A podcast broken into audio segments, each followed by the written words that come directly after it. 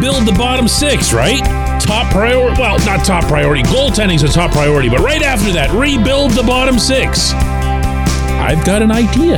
Good morning to you. Good Monday morning. I'm Dejan Kovacevic of DK Pittsburgh Sports, and this is Daily Shot of Penguins. It comes your way bright and early every weekday if you're into football and or baseball. I also offer daily shots of Steelers and Pirates in the same place that you found this. Hear me out on this, okay? Don't just have a quick snap knee jerk reaction to hearing the name based on the last bad thing you saw. Teddy Blueger is a free agent. Now, I saw and you saw, and I'm betting that we'd agree that there wasn't a whole lot to like about Teddy's game this past season. Meaning, when he was with Pittsburgh, I, I didn't see Teddy play games for the Golden Knights, particularly since they didn't dress him in the Stanley Cup final. But I'd also like to think that you recall, just as I recall, that it wasn't all that long ago that Teddy was a pretty good player. And also, when Teddy did go down with that busted jaw that maybe shifted the trajectory of his career at the risk of over dramatizing, the Penguins really, really felt it. This was a big, big loss. The cohesion of really both their third and fourth lines, and as a result, the cohesion of all four lines was thrown out of whack. And when Teddy came back, see if you can remember this now, it was really welcomed. It was seen as, hey, Teddy's back. This is great. Well, Teddy's not some fossil. He's 28 years old he's still got what should be the better, if not the best years of his NHL career ahead of him. And Teddy, in case you don't know this, is a free agent. His contract, which of course was signed in Pittsburgh, was for two years and 4.4 million. Now, was that an overpay? Yes, of course. In light of how it wound up, would it have been an overpay had Teddy not had the jaw smashed by Brendan Dillon and he had just remained his best self? Maybe, maybe not, though. But here's the thing with this contract, it's going to go way down. And I, I, say that respectfully, it just will. If he had had a chance to get on the ice at all, really, in the Stanley Cup final, maybe show well and uh, score a, a, goal the way he did in an earlier round for the Golden Knights, maybe he would have lifted his market here. But just being one of the Black Aces and uh, enjoying a celebration in Riga, Latvia over your championship isn't going to do anything in that regard. My guess is that you're going to see, especially with the current state of the salary cap in the NHL, meaning just stagnant now ever since the pandemic. I believe he's going to get paid in Evan Rodrigues range. You know, like I'm talking about one year, one million. I'm talking about if he gets himself, and I think he will, a one way deal. It's going to be right there in that range. Rodrigues, Danton Heinen, those guys. And you know what? Uh, that to me is a, a gamble worth taking because the hardest part and any sports executive will tell you this of signing free agents who you did not previously have in your employ is that you don't know the character, meaning you also don't know the potential dirt. There is a very real rationale to GMs going out and getting players they've either had with them at the top level or even who they uh, knew from scouting them extensively as amateurs or whatever. They're always, always, always looking for that information. Hockey is a heart and soul sport. You have to know what you're getting, and you can't always make it out just by watching them on the ice, nor from the analytics. You know who Teddy is. You know exactly what he is. You also know what went wrong and why. Now, can it be fixed? Does Kyle Dubas have to have the same attachment to Teddy that, you know, Mike Sullivan and other guys in that locker room would? No, of course not. He's going to make his own decisions.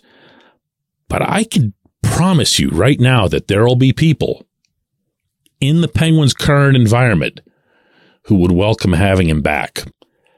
And they do that for the right reasons. He's good defensively. He's a good penalty killer. He's normally a pretty decent player in the offensive zone, although that pretty much vanished post jaw. And he'll outwork anybody to continue getting better. My goodness, he's on the ice longer than Kris Letang, okay? He's a self made NHL player.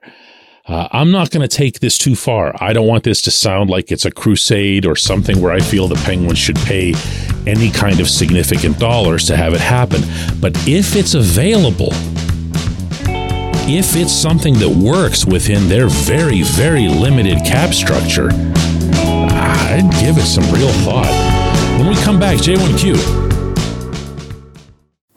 Segment of Daily Shot is brought to you by Family Table, a local company that brings delicious food to busy families. They offer family style complete meals or a la carte items like lean proteins perfect for muscle building and weight loss.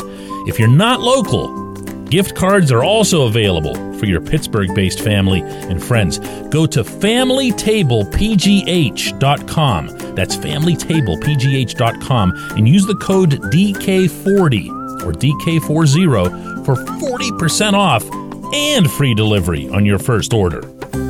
Order by noon today for Thursday delivery.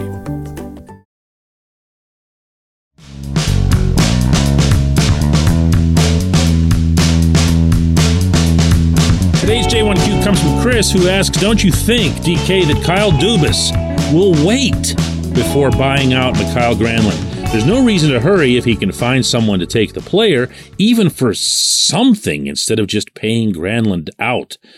If there are no takers, then it's fine to just buy him out. Give it time. Well, Chris, we've already seen four days go by of the NHL's buyout period and nothing's happened. By that, I'm not just referring to Granlund. I mean anybody, anywhere. So your line of thinking seems to be shared by all 32 GMs who might be considering uh, an action like this. I don't see any way that the Penguins would even want to avoid buying out Granlund unless there's somebody dumb enough to take him on at his price.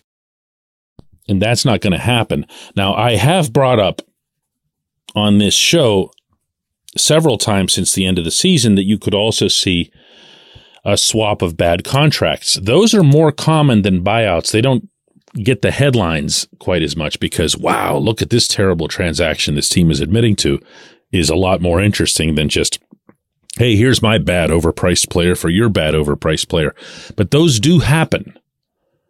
And sometimes uh, they wind up beneficial to not only both parties, meaning the teams, but also to the players themselves, because they'll just go into uh, a new city, a new environment where they're not perceived necessarily by the masses as being toxic, and they can just, you know, get back to playing hockey again. The one that stands out for me uh, in this regard might always be the Tanner Pearson trade to Vancouver for Erik Gudbranson. Pearson was doing nothing, had no real identity uh, with the Penguins. He was, it, it kind of reminds me of, of Alex Nylander, which sounds mean to Nylander, but hear it out. Where you look at him and you go, I mean, yeah, he'd be okay if he was in a top six role, but he's not good enough for a top six role. So what are we really doing here?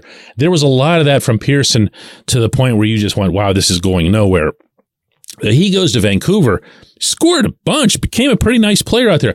Gudbranson comes here, and the analytics community just flips out. They're just, wow, this is terrible. Just because Gudbranson is big and tough, therefore he must stink. Never mind that he was actually a pretty high pedigree player coming out of the draft. Gudbranson came here and not only did he play reasonably well, but also was just a terrific teammate. There are still guys on the current roster who talk about things that they learned from Gudbranson. And yes, some of it has to do with fighting, but not all of it. Now, that said, something would still have had to change, and I do mean significantly, on the Granlund front for any of this to happen. You would have to have knowledge and share knowledge with a trade partner that he was playing through this or playing through that or abdominal tear that was keeping him from breathing properly. I'm making that up. That's not real. Or whatever, something that you, you'd have to be able to say, listen, this is why he was exactly what you saw and what you can still see on video. But no, it's just not going to happen. They're going to buy him out.